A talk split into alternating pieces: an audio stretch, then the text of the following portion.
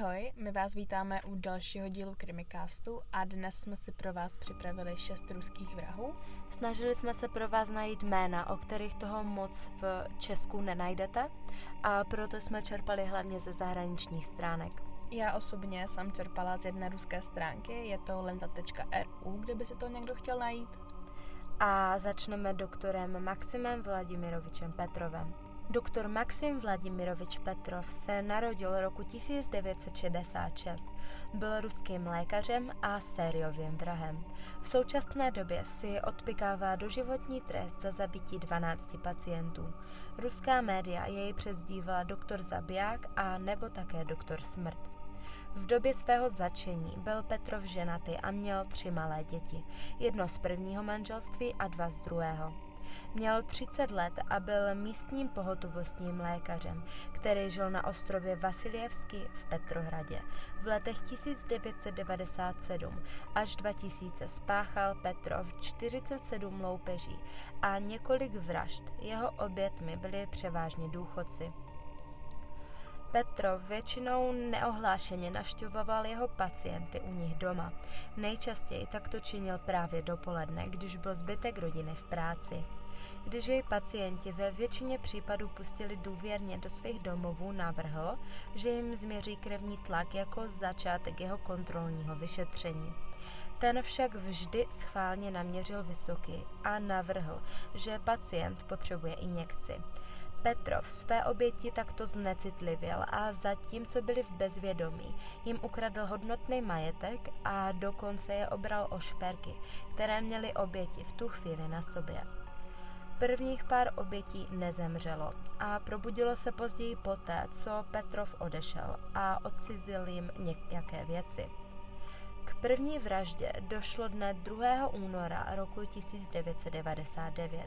Během jeho loupeže byl vyrušen, když se dcera anestetizovaného pacienta vrátila domů ve chvíli, když kradl. Bodl šroubovákem a poté pacienta uškrtil punčochou. Poté se jeho modus operandi změnil. Modus operandi je latinská fráze znamenající chtěný či nechtěný čin, který má typický styl nebo postup. V tomto případě se jedná o vraždění. Petrov už oběti neuspával za cílem jen okrást, ale začal svým obětem injekčně podávat smrtící směs různých drog, aby si policie myslela, že vrah má málo lékařských znalostí. Poté, co obětem odcizil hodnotný majetek, zapálil jejich domovy, aby zničil veškeré důkazy. V jeho bytě byly později nalezeny různé věci patřící právě jeho obětem, i když podle všeho na trzích stihl větší část rozprodat. Policie se domnívala, že pachatel bude dopaden brzy. Každopádně vyšetřování trvalo až do roku 2000, než si uvědomili, podle čeho byly oběti vybírány. Všechny oběti byly zahrnuty do stejného seznamu pacientů s plícními problémy, kteří podstoupili fluorografii. Tento seznam se našel v místním zdravotním středisku a pomocí tohoto seznamu vyšetřovatele identifikovali dalších 72 potenciálních budoucích obětí. Tuto operaci pojmenovali Medbrat, což je v překladu zdravotní sestra. Bylo do ní zapojeno přes 700 policistů, kteří Petrova zatkli, když navštívil jednoho z pacientů, kteří byli vedeni na již zmíněném seznamu, a to 17. ledna 2000.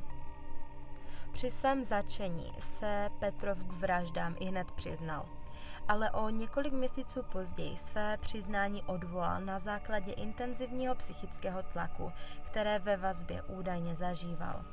Doktor Petrov se po jeho dopadení stal všudy přítomným v ruských médiích, která ho nazvala, jak už jsem se zmínila, doktor Zabiják a nebo také doktor Smrt. Jak už jsem načala po svém doznání, tvrdě popřel obvinění a dokonce napsal protestní dopis NTV ze své vězenské cely, ve kterém si stěžoval, že řada dokumentů o úmrtích je pro něj v uvozovkách urážlivá. Média tvrdí, že doktor Petrov miloval svou popularitu a že se v ní doslova vyžíval.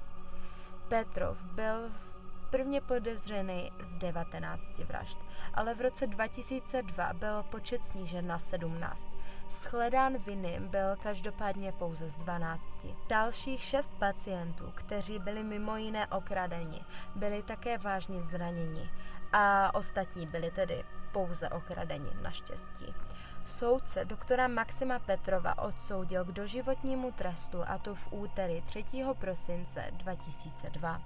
V soudní síni pozůstali vylíčili zvráceného petrohradského lékaře zabijáka, který údajně anestetizoval skoro 50 starších pacientek proto, aby ukradl jejich cenosti. 17 z nich dokonce usmrtil, a to za pomocí řady brutálních prostředků. Oběť Anastázia Plotníková vypověděla. Cituji. Vzpomínám si na telefonát v mém bytě. Mladý muž se představil jako lékař z místní kliniky, kde jsem byla klientkou.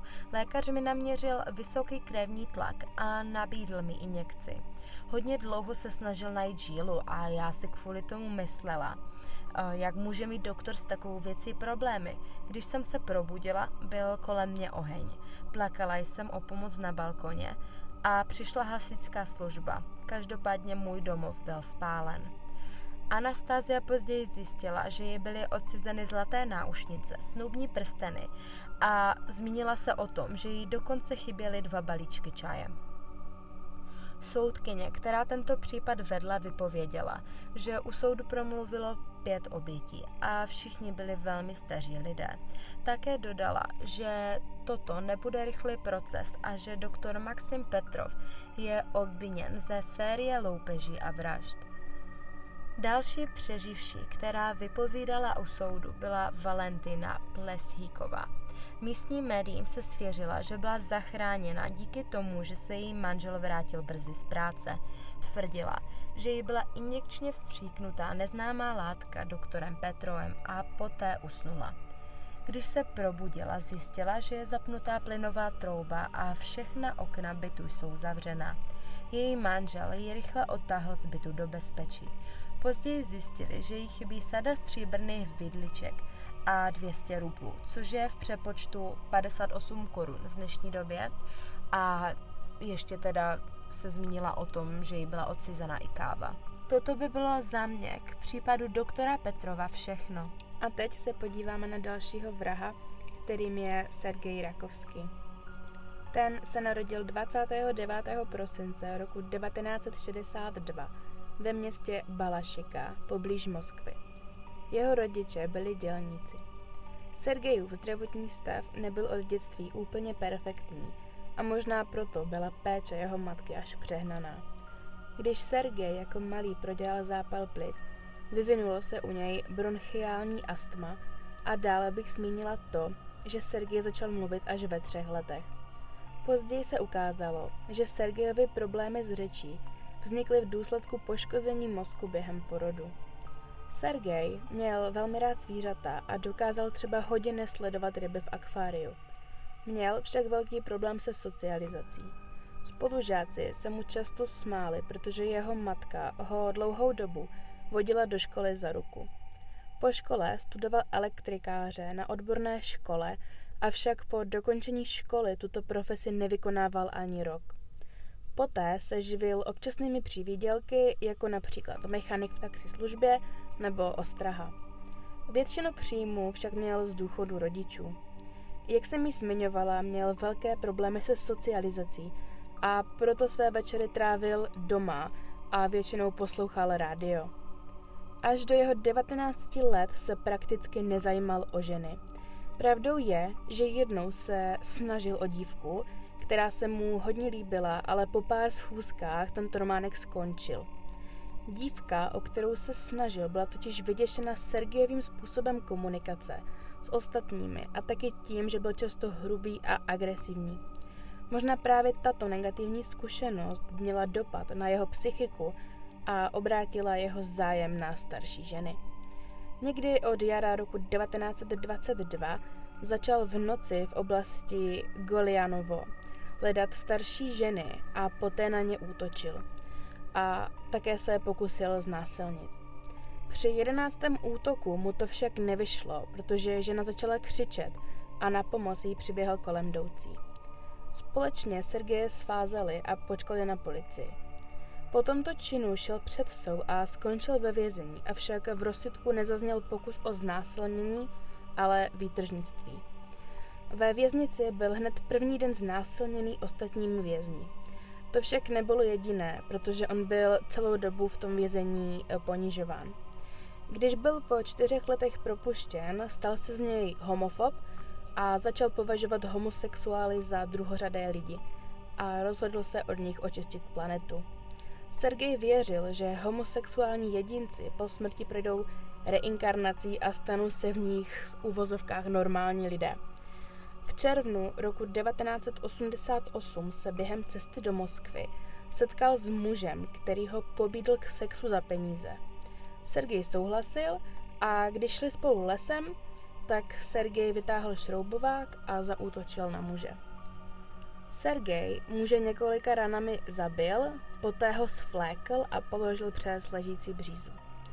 Tělo bylo nalezeno poměrně za krátkou dobu, avšak policie byla bezradná, protože Sergej nezanechal jedinou stopu. O měsíc později, tedy v červenci roku 1988, si Sergej vyhlédl 70-letou ženu, která šla lesní cestou z obchodu domů. Ženu stejně jako v prvním případě napadl šroubovákem. Poté ženu okradl o 45 rublů a dále jí z peněženky vzal průkaz totožnosti. Poté Sergej utekl s pocitem, že je žena mrtvá. Žena však tento útok přežila a našel jí soused, který také zavolal sanitku. Když vyšetřovatelé dorazili do nemocnice, doufali, že jim žena pomůže s identifikací pachatele. Jenže, jak se ukázalo, žena útočníkovi vůbec neviděla do tváře. Žena po několika dnech hospitalizace umřela. Další vraždu spáchal na začátku září roku 1988. Po tomto útoku oběť umřela na místě činu a opět šlo o člověka vyššího věku. V lednu 1989 se další Sergejovou obětí stal teprve 16-letý školák. Když mladík Sergej předjížděl na sjezdovce, zasáhl ho lyžařskou hůlkou a neomluvil se. To Sergeje velmi naštvalo a školáka si později odchytil. Uškrtil ho šátkem, znásilnil ho a poté bodnul lyžařskou hůlkou. Tělo oběti nechal ležet na místě, ale z místa činu odnesl lyže, které později odhodil u silnice. Tělo zemřelého chlapce našel jeho otec. Vyšetřovatelům se podařilo po tomto činu najít první stopu. Přesněji, Sergej na místě činu zanechal rozmazaný otisk na lyžařské hůlce. I přesto, že byl otisk rozmazaný, vyšetřovatelům bylo jasné, že útok provedl někdo vysoký. Jenom odbočím, tak Sergej měřil něco kolem dvou metrů. Toto tvrzení se vyšetřovatelům také zanedlouho podařilo potvrdit, protože na místě vraždy byla nalezená velká pánská rukavice. Vyšetřovatelé si ale nespojovali předchozí vraždy s touto, protože typově byly oběti odlišné. Ještě ten den, co zabil 16-letého školáka, se pokusil o asi další tři napadení. Všechny byly ale neúspěšné. Kromě vraždění měl Sergej i další koníček, a to psaní. Napsal fantasy příběh s názvem Starfall, kde psal o každodenním životě velkého velitele. Napsal tři verze tohoto příběhu, avšak ani jednu verzi nedokončil úplně. Sergej si také psal deník, kde zaznamenával vzdálenosti různých měst a ceny letenek. Když někoho zabil, tak si nakreslil červenou nebo modrou rakev. Později se Sergej vrátil k vražení homosexuálu. V roce 1922 se jako novou lokalitu pro nalezení obětí vybral Izmailovský park. Tento park si vybral právě z důvodu toho, že se zde scházeli homosexuálové. Sergej předstíral, že je gay, který hledá přítele. 7. září se seznámil s 60-letým mužem. Sergej ho zabil několika údery nožem a poté zneužil mrtvé tělo. O měsíc a půl později se na stejném místě seznámil s 38-letým mužem. Toho zabil také tak, že ho několikrát bodl a tělo opět znásilnil. V lednu 1993 bylo nalezeno znetvořené tělo 73-letého muže. Hlava, paže a noha oběti byly odříznuty. Sergej muže uškrtil, znásilnil a poté smasakroval tělo. Sergej prvně uřezal hlavu a paži, druhý den se z neznámých důvodů vrátil a odřízl od těla nohu. Také v lednu 1993 pomohla jedna žena, která útok Sergeje přežila, sestavit jeho identikit. Měla totiž fotografickou paměť a tak popsala Sergeje do nejmenšího detailu. V březnu 1993 Sergej zabil 55-letou ženu. Ženu unesl do opuštěné stodoly a brutálně jí zde mučil. Spálili vlasy, do pusy strčil vývrtku a do vagíny jí strčil petardu, kterou následně odpálil. Při vyšetřování policisté narazili na opuštěnou stodulu, ale to byla jiná než ta, ve které mučil tu ženu. Zde nalezli smyčku. Policie předpokládala, že to má na svědomí stejný pachatel a toto místo je připraveno pro další oběť a tak nepřetržitě stodulu sledovali. V dubnu roku 1993 spáchal Sergej další vraždu. Tentokrát šlo o 13-letého studenta školy pro mentálně postižené. Sergejovi vypadla peněženka a chlapec ji zvedl a vrátil Sergejovi.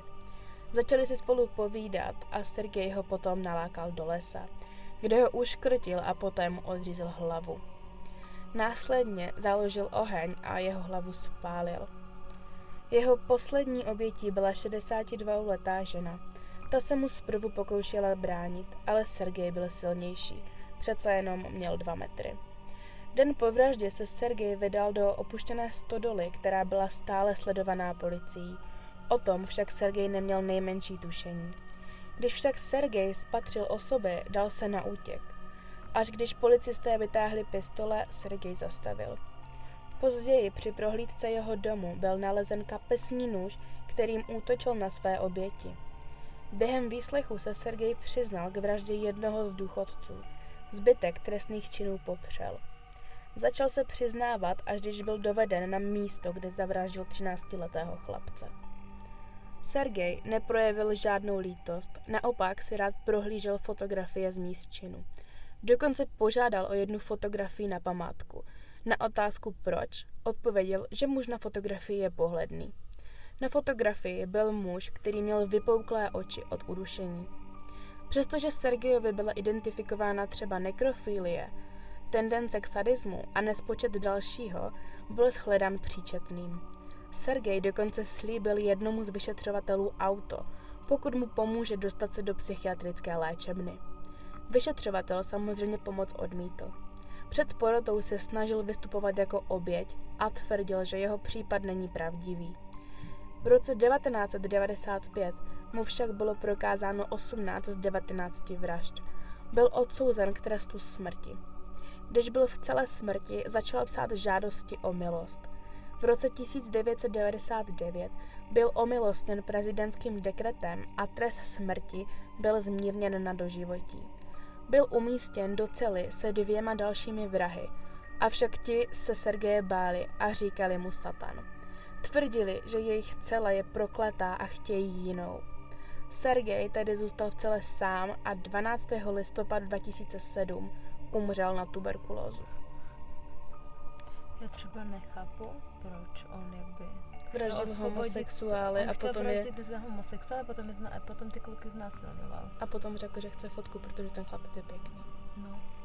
jako to, to zase chápu s tou fotkou, protože tam byla jako ta oběť mrtvá, tak mu šlo asi jenom o to, že byla prostě No jo, ale byl tam tak? chlap, chápeš, zase. Jo. On vraždil i ty ženy, proč no. neřekl, no. že chce fotku nějaké ženy? Ale, ale a řekl přímo, se... že ten, chl- je ten chlapec jako pohledný, mm-hmm. že tu fotku chce proto. Ale co jako nechápu nejvíc je reálně prostě jenom to s tím, že byl tak moc proti homosexuálům no. a potom A pak je znásilňoval.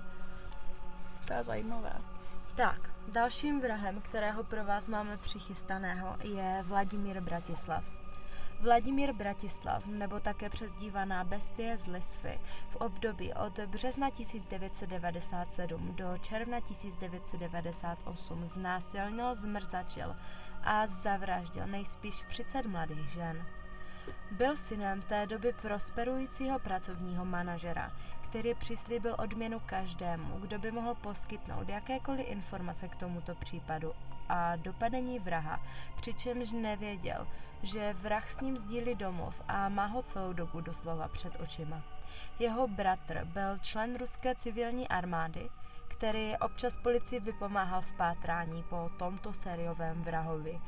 A právě k těmto pátráním se zapojoval i sám Vladimír. Právě díky tomuto jeho postavení a chování při vyšetřování ho z vražd nikdy nikdo nepodezříval. V Lisvě jste v té době mohli najít pouze dva známá místa, a to byl Puškinův park a místní noční klub. Tyto dva místa byla také lovištěm sériového vraha Vladimíra Bratislava. Vyhlížel se zde atraktivní ženy, které všechny do jedné nazýval děvky. Psychiatři se domnívají, že tato nenávist k ženám vznikla už v jeho dospívání. Vladimír totiž ve svých 14 letech zažil pro muže nejspíš hodně ponižující zkušenost, která mu ovlivnila doslova celý život. Vladimír měl v té době zájem o jednu starší dívku, která ho odmítla, když nedokázal udržet erekci a kvůli tomu se mu také vysmála. Proto teda nejspíš u něho propukla ta jeho velká nenávist k ženám. V březnu roku 1997 Vladimír odchytil svou první oběť. Znásilnil ji a poté zavraždil. Po tomto zločinu měl vyčitky a cítil se velmi provinile, proto se rozhodl navštívit místního kněze. Vladimír se knězi z jeho zločinu vyspovídal a taky se mu doznal k vraždě, kterou spáchal a podle všeho tohoto činu opravdu litoval. Bohužel kněz ho absolutně neposlouchal a tak Vladimír nabil pocitu, že pokud o toto jeho přiznání nemá zájem ani kněz, kdo by mít mohl. Po této zkušenosti předpokládal, že od nikoho nemůže očekávat žádnou pomoc a sotva o týden později si vyhlédl jeho další oběť. Tentokrát se jeho obětí stala žena, která běžela v Puškinovém parku brzy ráno. Vladimír ji nejprve znásilnil, poté zbil a poté jí do masa pokousal prsa, nakonec ji uškrtil. Vladimír se během výslechu snažil co nejvíce minimalizovat svůj podíl na vraždách. Tvrdil, že chtěl své oběti jen okrást o šperky a že je zabil, jakmile uviděli jeho tvář. Tvrdil, že je znásilňoval a zmrzačil jen v tu chvíli, kdy nespolupracovali. Vladimír některým svým obětem dokonce vydloubil oči, aby si byl jistý, že ho nikdy nepoznají. V jeho spise je uvedeno, že se doznal k vraždě šesti žen, ale ve skutečnosti jich zabil deset. Každopádně vzhledem k tomu, že v době jeho vraždění podobným způsobem zahynulo o dost víc žen, odhaduje se, že Vladimír Bratislav jich má na svědomí právě kolem 30. Vladimírovou čtvrtou obětí se stala Elena Lizhina. V noci 28. července roku 1997 si ji Vladimír odchytil a znásilnil ji. Elena se Vladimírovi podívala přímo do očí, což mělo za následek to, že jí vydloubil oči a odřízl je od zrakového nervu, který vede do mozku. Elena jako zázrakem tento útok přežila, každopádně je trvale slepá. 4. srpna opustila brzy ráno Olga Košenko noční klub.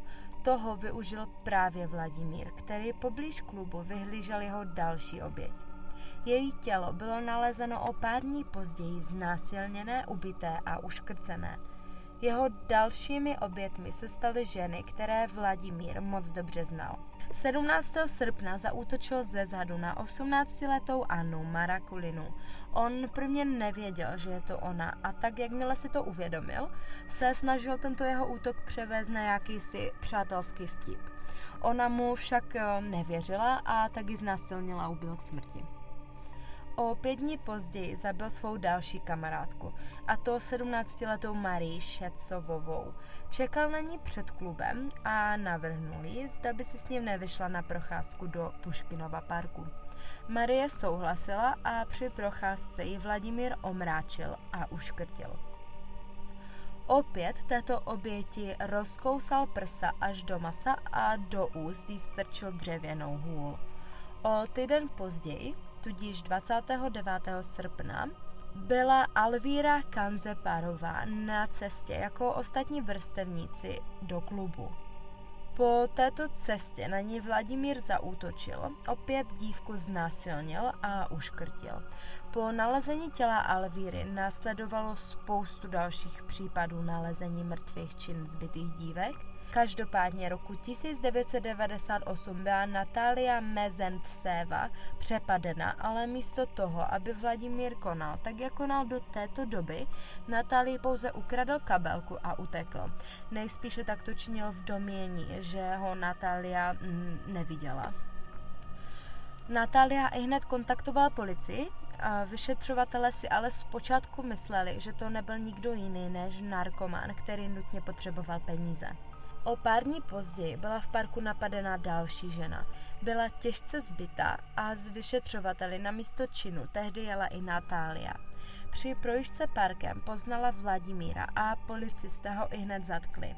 Vladimír se během vyslechu k pár vraždám doznal, usvědčit jej pomohly hlavně důkazy. Vladimír Bratislav při jednom z výslechů prohlásil, cituji, uhasil jsem jim oči, protože na mě zírali. Je to tak divné? Konec citace. Jediná žena, která se vyhla jeho činům, byla jeho matka. Vladimír prohlásil, že ona je příkladem čestné a ctnostné ženy. Vladimír Bratislav je vězněm ve věznici Solikamsk na Uralu, kde si odpikává svůj doživotní trest. Řekl, že kdykoliv vidí ženu, cítí silné nutkání na ní okamžitě zaútočit a také to, že je ve věznici osaměli. Ale přesto všechno nelituje žádného ze svých činů. Tak, teď si teda něco řekneme o Alexandru Kominovi a už teď na začátku chci upozornit, že v tomto případu je strašně hodně jmen a měl například komplice a já mu tady v tom příběhu toho komplice někdy nazývám Alexander a někdy Mikev, tak jenom aby bylo jasno, že to je jeden a ten stejný člověk a Komín je v tomto případu pořád jako Komín. Tak, Alexander Komín se narodil 24. května 1953. V dětství a dospívání nevynikal mezi vrstevníky, Studoval tak průměrně a v podstatě neměl nějaké zvláštní schopnosti. Když tak tak dokončil osmou třídu, rozhodl se školu opustit a chtěl se připojit k armádě. Začal tedy trénovat. Když mu ale bylo 18 let, zapojil se do potyčky, při které byli vážně zraněni dva lidé a skončil na tři roky ve vězení za chuligánství. Během této doby mu jeho spoluvězeň vyprávěl příběhy o tom, jak držel v zajetí několik lidí bez domova. Lidé, které držel, mu malovali různé obrázky, které poté prodával a takhle se vlastně vydělával. Ve vězení si Komín oblíbil práci se šicím strojem a po propuštění začal studovat na škole oděváře. Snil o tom, že se stane módním návrhářem. Jenže diplom modního návrháře mu práci nezaručoval a tak pracoval třeba jako elektrikář, údržbář a poté dostal práci jako hasič. Na posledním pracovišti se Komín seznámil s inženýrem Alexandrem Mikévem. Když si Komín vzpomněl na příběhy, které mu vyprávěl spoluvězeň, tak navrhl Mikévovi, ať společně udělají to samé, tedy že najdou své otroky, kteří by pro ně pěstovali bobule a zeleninu, kterou by poté Mikév a Komín prodávali na trhu.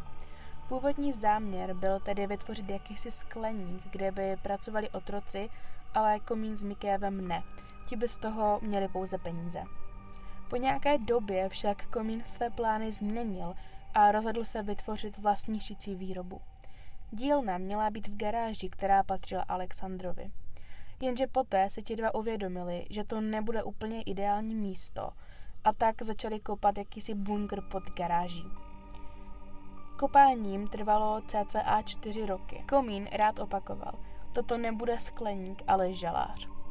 Majitelé okolních garáží si začali všímat, že komín často nosí kbelíky zeminy a stavebního materiálu. Všímali si toho i přesto, že se komín toto snažil dělat v noci. Když se sousedé začali ptát, tak jim Alexandr odpověděl, že pěstují okurky v garáži. Na konci roku 1994 byl bunkr připravený. Byl hluboký 9 metrů a plocha měla cca 15 metrů čtverečních. Komín zde zavedl i vysoké napětí a to kdyby se náhodou některý z jeho otroků pokusil o útěk. Pro lepší zvukovou izolaci dali na stěny madrace a o něco později pak koupili postele, dvašicí stroje a látku. Když bylo vše připraveno, začali hledat první otroky. Otrokyně hledali hlavně mezi ženami. Věra Tolpajová, 33-letá žena, se setkala 11.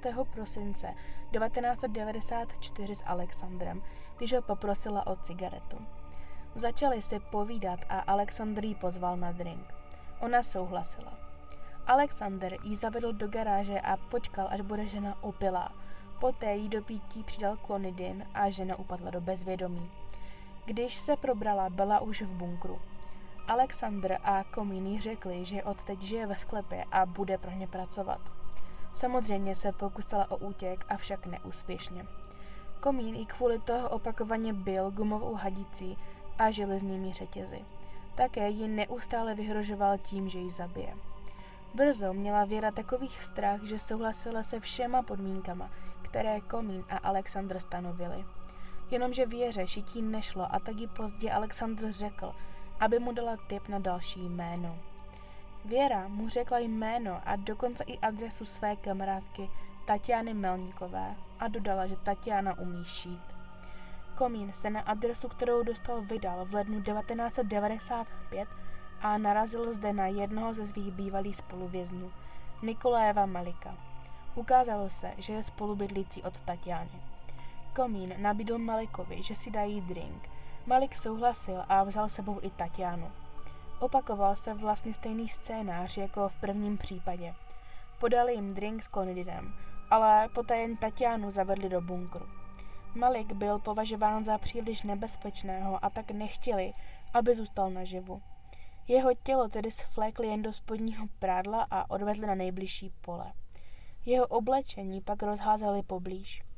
Jak jsem tedy řekla, stalo se to v lednu, takže už zmrznuté tělo Nikoléva našli náhodní kolem jdoucí o pár dní později a nehlásili to na policii. Policisté to však označili jako nehodu, protože Nikolévovi byl zjištěn alkohol v krvi a navíc byl znám tím, že si rád vypije. Melníková poté v bunkru musela šít šaty a spodní prádlo. Pracovala 16 hodin denně a majitelé po ní vyžadovali 32 šatů denně. Komín že nám vyhrožoval, že pokud nebudou pracovat tak, jak on chce, tak je zabije nožem. Komín ženy krmil málo. Jejich strava se skládala hlavně z obilovin, brambor, černého chleba a šípkového nálevu.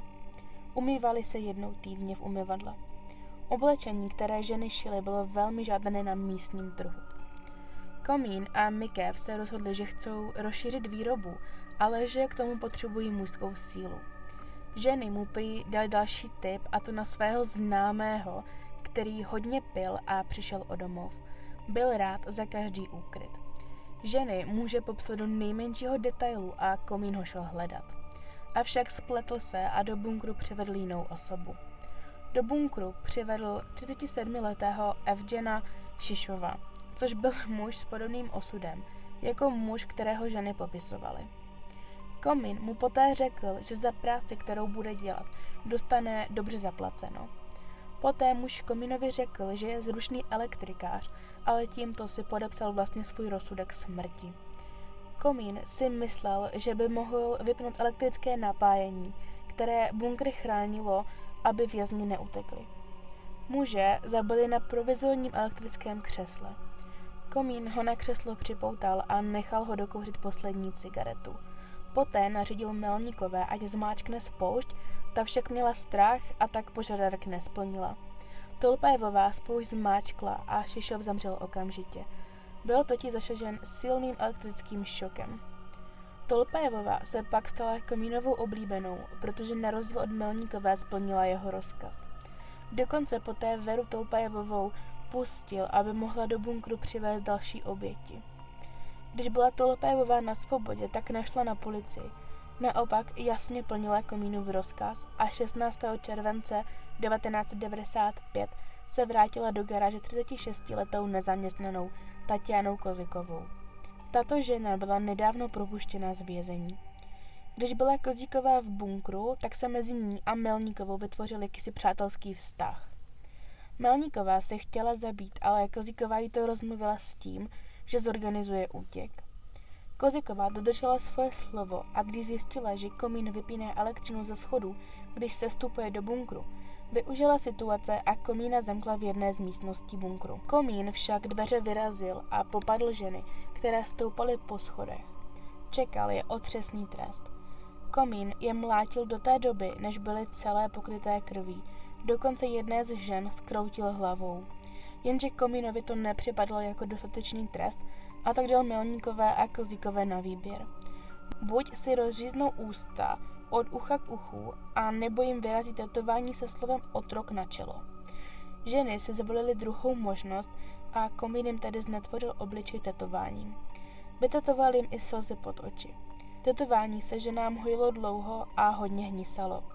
Aby zabránil dalším pokusům o útěk, tak upevnil okovy na stěny bunkru a než se stoupil dolů, tak že nám poslal signál a oni se museli připoutat řetězy ke stěnám a poté dát klíče na stůl. O nějaký čas později poslal Komín Tolpévovo hledat dalšího otroka znova.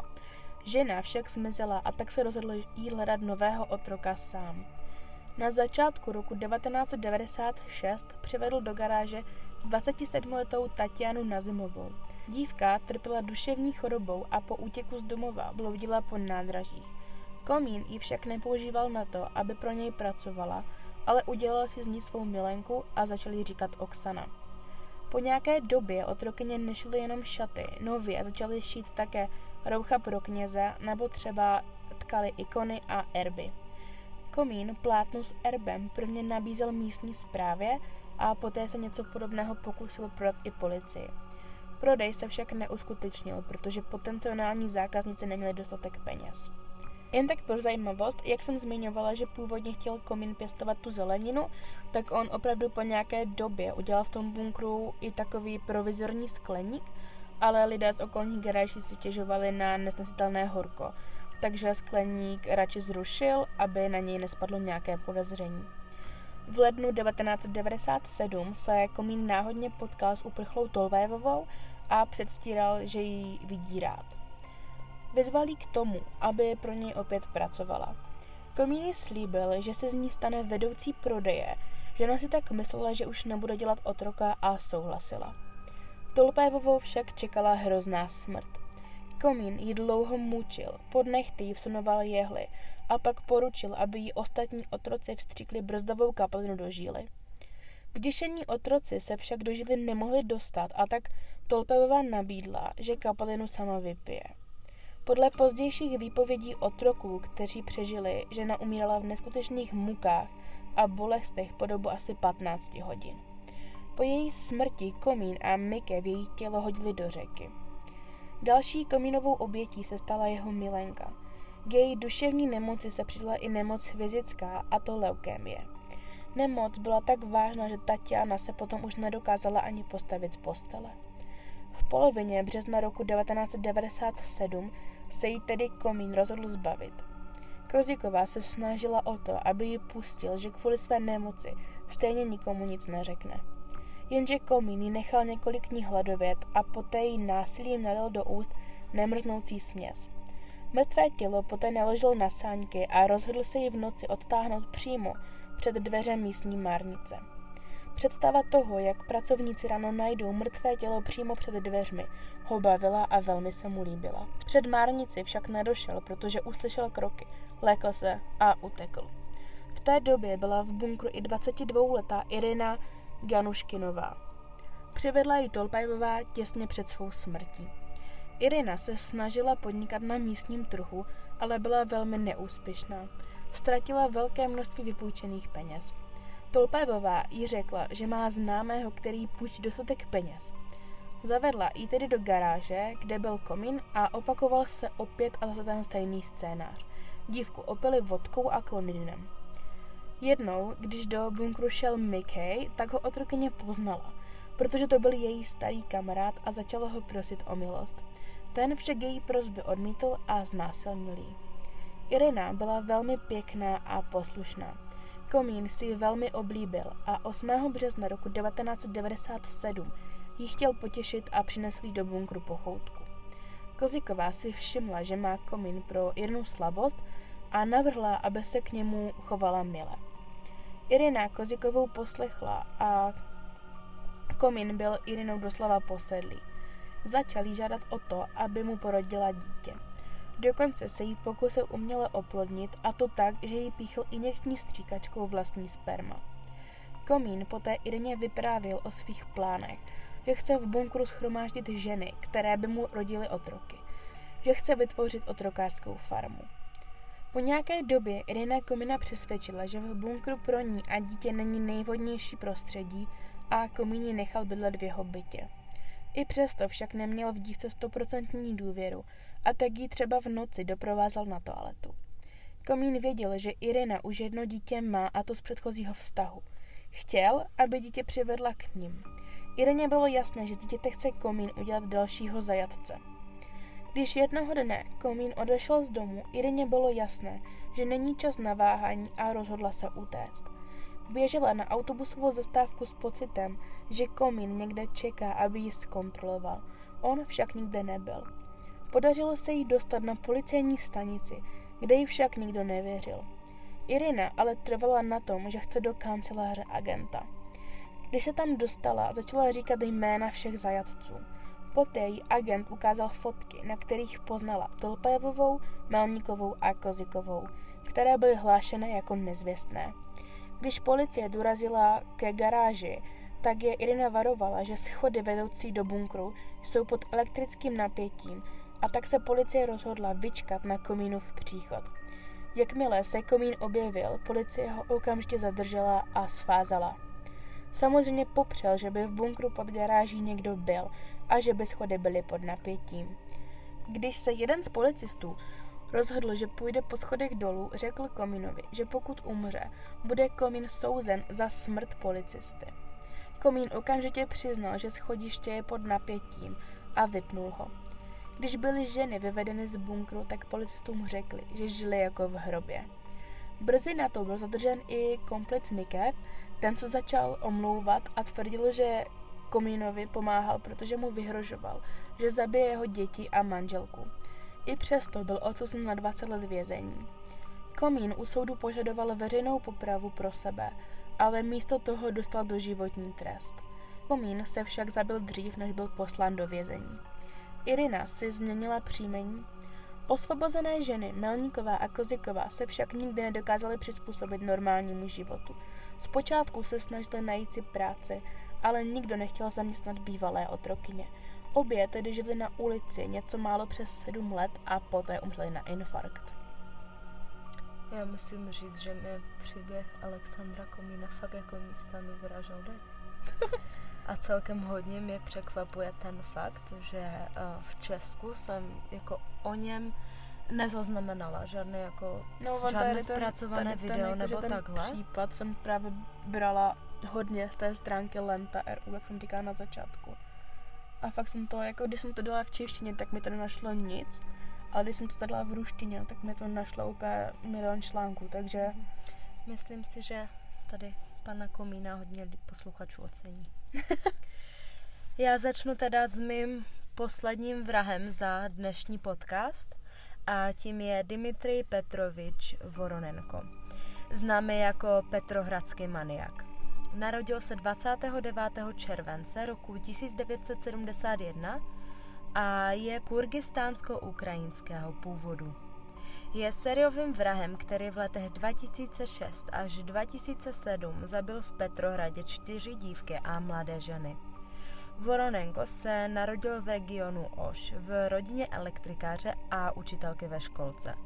V dětství rád mučil zvířata a nejčastěji dusil kočky a psy. Po absolvování základní školy neměl trvalé zaměstnání a v roce 1987 se přestěhoval do ukrajinského města Kryvý Rih, kde absolvoval odbornou školu se svářeckou specializací. V roce 1989 byl Voronenko odsouzen za krádež na tři roky nápravných prací na stavbách v Krymu.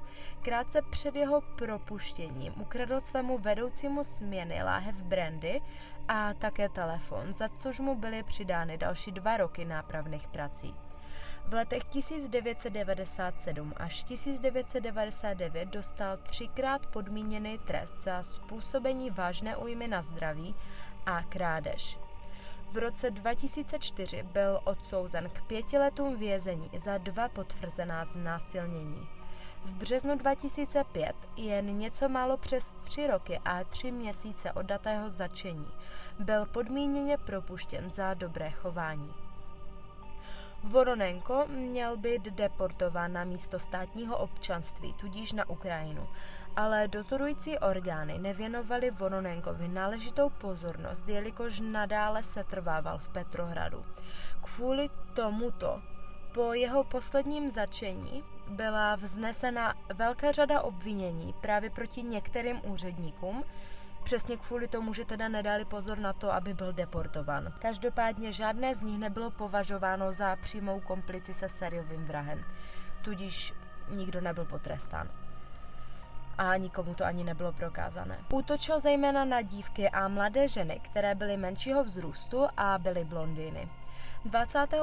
srpna 2006 znásilnil 17-letou dívku, která útok přežila. A 8. prosince 2006 spáchal v suterénu opuštěného domu svou první vraždu.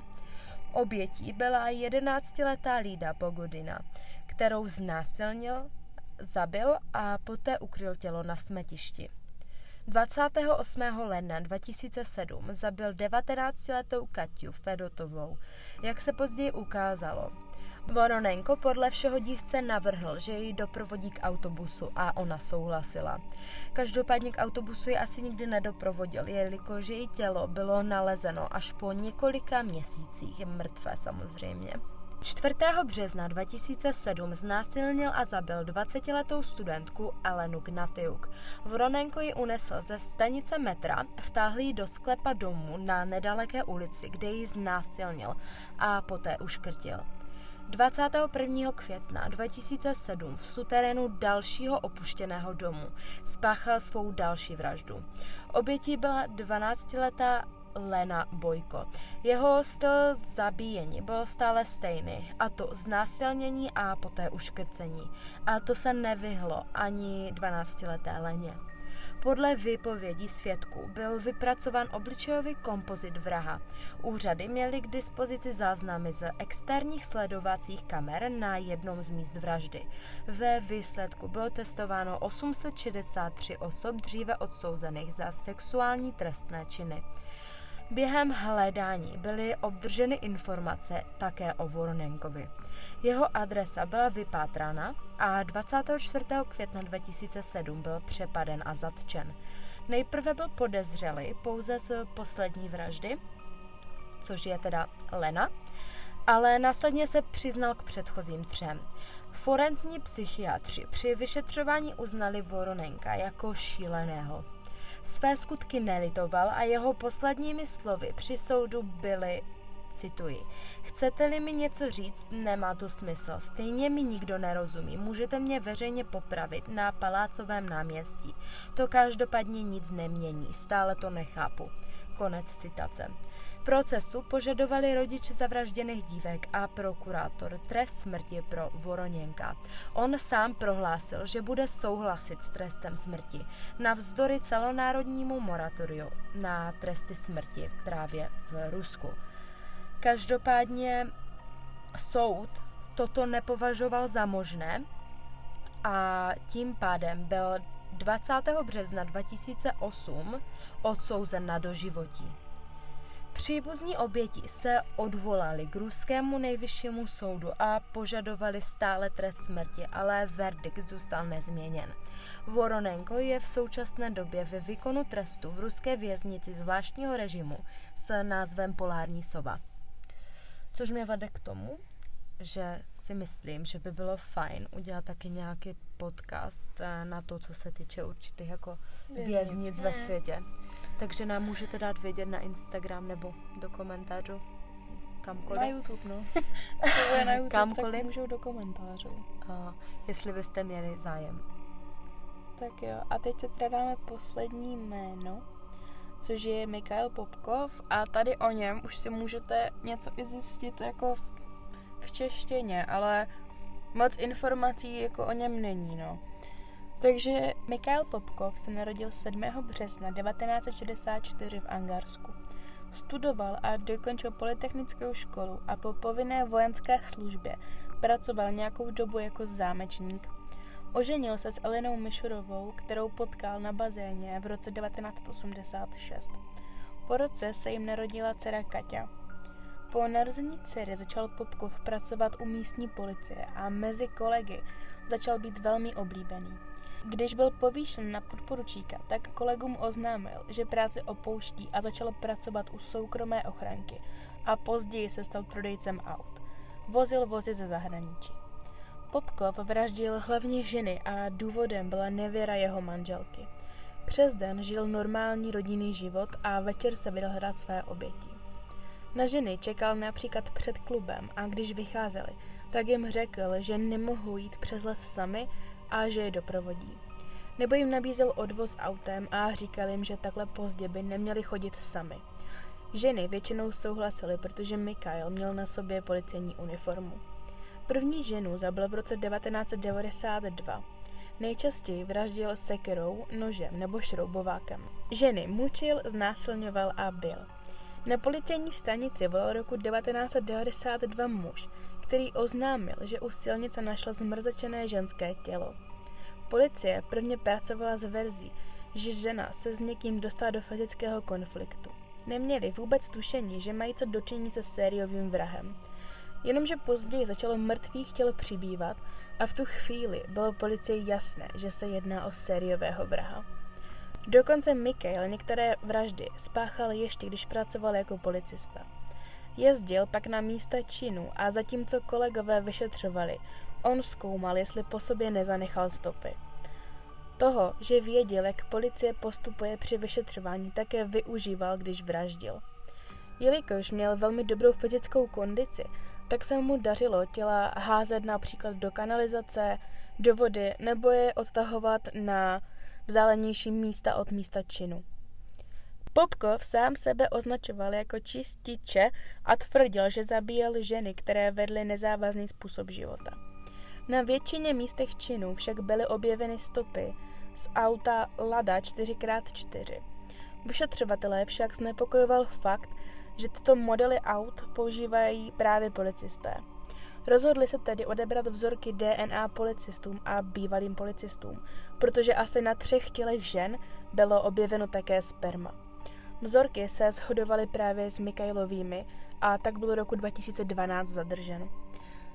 Přiznal se k 24 vraždám a zajímavé je, jak Popkov popisoval místa činu, anebo třeba opravoval policii.